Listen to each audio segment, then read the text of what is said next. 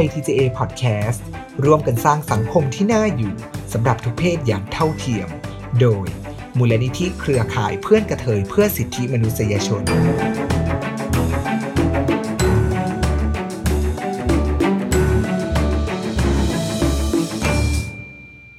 สวัสดีค่ะ พบกับไทย TGA Podcast Podcast ที่จะมาแชร์เรื่องราว LGBTIQ+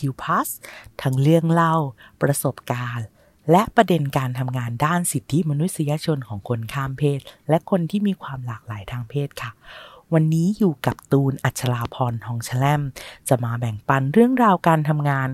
กับครอบครัวของคนข้ามเพศของคนที่มีความหลากหลายทางเพศในประเทศไทยนะคะ คุณผู้ฟังคะเรามักจะได้ยินบ่อยๆ เลยเลยค่ะว่า ครอบครัวเป็นส่วนสำคัญในการหล่อหลอมมนุษย์คนหนึ่งให้เติบโต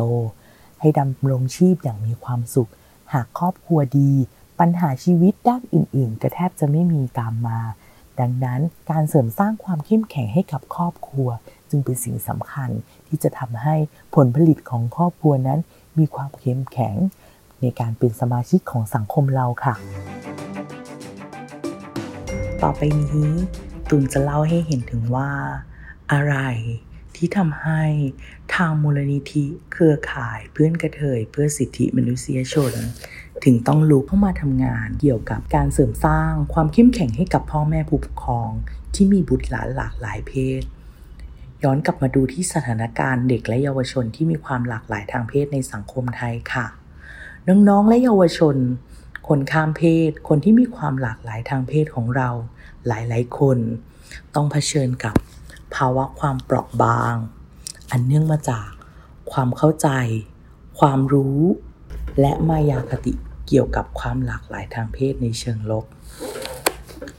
ซึ่งสิ่งเหล่านี้ค่ะ ส่งผลกระทบต่อการยอมรับในครอบครัว ที่พ่อแม่ผู้ปกครองหลาย ๆ คนไม่ยอมรับบุตรหลานของตนเอง อันเนื่องมาจากเขา มีอัตลักษณ์ทางเพศ เพศวิถีที่แตกต่างจากเพศชายเพศหญิง หลายๆ คน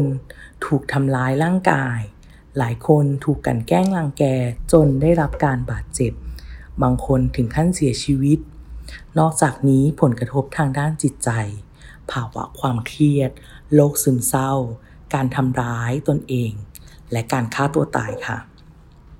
โดยหลักๆแล้วสิ่งเหล่านี้เกิดจากการที่น้องๆหลายคนขาดความมั่นใจ ไม่มีความเข้มแข็งทางจิตใจ ผลที่ตามมาทำให้น้องๆ ไม่สามารถที่จะจัดการปัญหาเกี่ยวกับอัตลักษณ์ทางเพศของตนเอง ปัญหาอื่นๆในชีวิต จากการทำงานที่ผ่านมาของทางมูลนิธิ เครือข่ายเพื่อนกระเทยเพื่อสิทธิมนุษยชน และการศึกษาสถานการณ์ต่างๆ ที่เกิดขึ้นทำให้เห็นว่าสถาบันครอบครัว คือสถาบันที่สำคัญ ภายใต้บริบทของสังคมไทย ในการที่จะมีส่วนช่วยเสริมสร้างความเข้มแข็ง ความรู้ ความเข้าใจ ในมิติของความหลากหลายทางเพศ มองว่าครอบครัวที่มีบุตรหลานหลากหลายเพศ หลาย ๆ ครอบครัวเอง ต้องการความรู้ความเข้าใจ ความหลากหลายทางเพศ เพื่อที่จะเข้าใจ ตัวบุตรหลานของตนเอง และที่สำคัญ เมื่อครอบครัวมีความรู้ เขาก็จะมีความเข้มแข็งที่จะสามารถ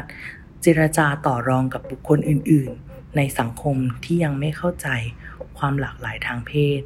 และส่งผลกระทบต่อการยอมรับบุตรหลาน โดยตัวของทางมูลนิธิเองนะคะ มองเห็นว่า การที่จะเสริมสร้างความรู้ความเข้าใจเกี่ยวกับความหลากหลายทางเพศ คือการที่ต้องคุกคีลงไปทำงานกับครอบครัว ของน้องๆ เด็ก ๆ และเยาวชนที่มีความหลากหลายทางเพศทำให้ทางมูลนิธิเครือข่ายเพื่อนกระเทยเพื่อสิทธิมนุษยชน ได้จัดทำโครงการที่ชื่อว่า โครงการเสริมสร้างความเข้มแข็ง เครือข่ายครอบครัวที่มีบุตรหลานหลากหลายเพศ เพื่อสุขภาวะของบุตรหลานหลากหลายเพศ โดยในการนี้นะคะ ทางมูลนิธิได้รับการสนับสนุน งบประมาณในการดำเนินงานจากสำนักงานกองทุนสนับสนุนการสร้างเสริมสุขภาพหรือสสส ในการดำเนินการโครงการ เพื่อที่จะมุ่งสร้างองค์ความรู้ ความเข้าใจเกี่ยวกับความหลากหลายทางเพศ ให้แก่ครอบครัวที่มีบุตรหลานหลากหลายเพศ และที่สำคัญคือการพร้อมที่จะยกระดับครอบครัวของเด็กที่มีความหลากหลายทางเพศเนี่ยในการยกระดับในการทำงานเพื่อขับเคลื่อนสังคม สิทธิ เกี่ยวกับความหลากหลายทางเพศ ในประเทศไทย พร้อมทั้งที่สำคัญคือการสร้างความเข้มแข็งให้ครอบครัว ที่เคยผ่านพ้นประสบการณ์ การยอมรับความหลากหลายทางเพศของบุตรหลานของตัวเองเนี่ยมาแบ่งปันประสบการณ์ เพื่อที่จะให้คนอื่นๆได้ทำความรู้ความเข้าใจเกี่ยวกับความหลากหลายทางเพศว่าความหลากหลายทางเพศ คือความหลากหลายทางธรรมชาติ ไม่ใช่ความผิดปกติ สำหรับช่วงเกือบท้ายๆของวันนี้นะคะ ก็จะเป็นการพูดคุยเพื่อตอบคำถามข้อสงสัยสำหรับหลายๆคนหลายๆ ครอบครัวนะคะ ที่ส่งมาถามเราผ่านทางเพจของมูลนิธิเครือข่ายเพื่อนกระเทยเพื่อสิทธิมนุษยชนนะคะ กับหัวข้อที่ว่า ถ้าผู้ปกครองที่สงสัยว่าบุตรหลานของตัวเองเนี่ยเป็นคนที่มีความหลากหลายทางเพศเนี่ย เขาจะต้องทำอย่างไรบ้าง สำหรับคุณพ่อคุณแม่ ผู้ปกครองหลายคนที่กังวลว่าลูกหลานของตน จะเป็นคนที่มีความหลากหลายทางเพศ ลังเลว่าจะถามกับพวกเขาเหล่านั้นดีไหมทั้งนี้อยากจะถามย้อนกลับไปถึงคุณพ่อคุณแม่คุณผู้ปกครอง ถึงวัตถุประสงค์ของการอยากรู้ การที่เขาเป็นเพศอะไร อยากรู้เพื่ออะไรสำหรับบางคน อยากรู้เพื่อที่จะเปลี่ยนแปลง ให้เขากลับไปเป็น ตามเพศกำเนิดของตนเอง ตูนอยากจะบอกข้อคิดไว้นิดนึงค่ะ ว่าบางทีการที่เราอยากรู้เพื่อที่จะไปเปลี่ยนแปลงเขาให้ไปเป็นตามเพศกำเนิดของตัวเอง บางครั้งไม่มีประโยชน์ค่ะ แต่ในทางกลับกันหากเราอยากรู้เพื่อที่จะเข้าใจเขา เพื่อที่จะดูแลเขาได้อย่างเหมาะสม สิ่งแรกคุณพ่อคุณแม่ควรเริ่มจาก การกลับมาทำงานกับตนเองค่ะ การสำรวจตนเอง ว่าตนเองนั้นมีทัศนคติ ความคิดอย่างไรกับคนที่มีความหลากหลายทางเพศ เพื่อเป็นการปรับทัศนคติของตนเองว่า คุณพ่อคุณแม่คุณผู้ปกครองรู้สึกอย่างไร กับคนที่มีความหลากหลายทางเพศในสังคม รู้สึกรังเกียจพวกเขาไหม และหากรังเกียจอะไรที่ทำให้เรารังเกียจกลุ่มคนที่มีความหลากหลายทางเพศ แล้วหากคนที่เป็นลูกหลานของเรา เป็นคนที่มีความหลากหลายทางเพศละคะคุณพ่อคุณแม่ คุณผู้ปกครองกังวลอะไร กับการที่เขาเป็นคนที่มีความหลากหลายทางเพศ ค่อยๆทำงานกับตัวเอง ตอบตัวเอง เพื่อค่อยๆปลดล็อกสิ่งที่กังวลอยู่ค่ะ ขั้นที่สองคุณพ่อคุณแม่ ผู้ปกครองเมื่อทราบแล้วว่าลูกหลานของตนเอง เป็นคนที่มีความหลากหลายทางเพศตูนอยากจะบอกค่ะว่าต้องไม่โทษตนเอง ว่าการที่ลูกหลานของเรา เติบโตมาเป็นเด็กที่มีความหลากหลายทางเพศ ไม่ใช่ความผิดของการเลี้ยงดู เพราะที่ผ่านมาไม่มีหลักฐานทางวิชาการชิ้นไหน ที่ชี้ให้เห็นว่า การเลี้ยงดูลูกหลาน ส่งผลต่อการที่เขาเป็นคนที่มีความหลากหลายทางเพศ อยากให้คุณพ่อคุณแม่ คุณผู้ปกครอง ต้องมองให้เห็นว่า ความหลากหลายทางเพศเหล่านี้คือธรรมชาติของมนุษย์ ที่มนุษย์สามารถเติบโตได้อย่างหลากหลาย และคนที่มีความหลากหลายทางเพศ ไม่ใช่คนที่มีความผิดปกติ ไม่ใช่คนที่มีความเบี่ยงเบนทางเพศแต่อย่างใด และความหลากหลายทางเพศ ไม่ได้เป็นอาการทางจิตเวชค่ะ และลำดับที่สามนะคะพ่อแม่ผู้ปกครองต้องสร้างพื้นที่ปลอดภัยให้กับลูกหลานของเรา พ่อแม่ผู้ปกครองต้องทบทวนว่าที่ผ่านมาตนเองได้แสดงท่าทีทั้งคำพูด ภาษาท่าทาง ต่อคนที่มีความหลากหลายทางเพศอย่างไร รังเกียจเขาไหม ส่วนครอบครัวไหนที่สะท้อน ให้เห็นถึงมุมของการรังเกียจ การไม่ชอบคนที่มีความหลากหลายทางเพศ ก็จะยิ่งทำให้ลูกหลานของเราเปิดเผยตัวตน ยากขึ้น ดังนั้นสิ่งสำคัญคือ ต้องค่อยๆ สร้างความรู้สึกปลอดภัย ความมั่นคงให้กับเขาทำให้เห็นว่า เรายอมรับคนอื่นๆ ในสังคมที่เป็นคนที่มีความหลากหลายทางเพศได้ และถ้าเขาเป็นลูกหลานของเรา เราก็พร้อมที่จะยอมรับเขาสนับสนุนเขา และที่สำคัญค่ะ ไม่ว่าเขาจะเติบโตมาโดยเลือกเพื่อเพศใดนะคะ ครอบครัวก็พร้อมที่จะสนับสนุน พร้อมที่จะยอมรับค่ะ เพียงเท่านี้ก็จะทำให้ครอบครัว คุณพ่อคุณแม่ คุณผู้ปกครอง คือพื้นที่ที่ปลอดภัย คือเซฟโซนของลูก เมื่อเขามีปัญหา เขาก็กล้าที่จะตอบ กล้าที่จะปรึกษาคุณพ่อคุณแม่ในทุกๆเรื่องอันดับที่สี่ค่ะสำหรับพ่อแม่ผู้ปกครองที่เริ่มต้นจะคุยกับลูก ต้องเริ่มประเมินความสัมพันธ์กับลูกนะคะ ว่าตนเองและลูก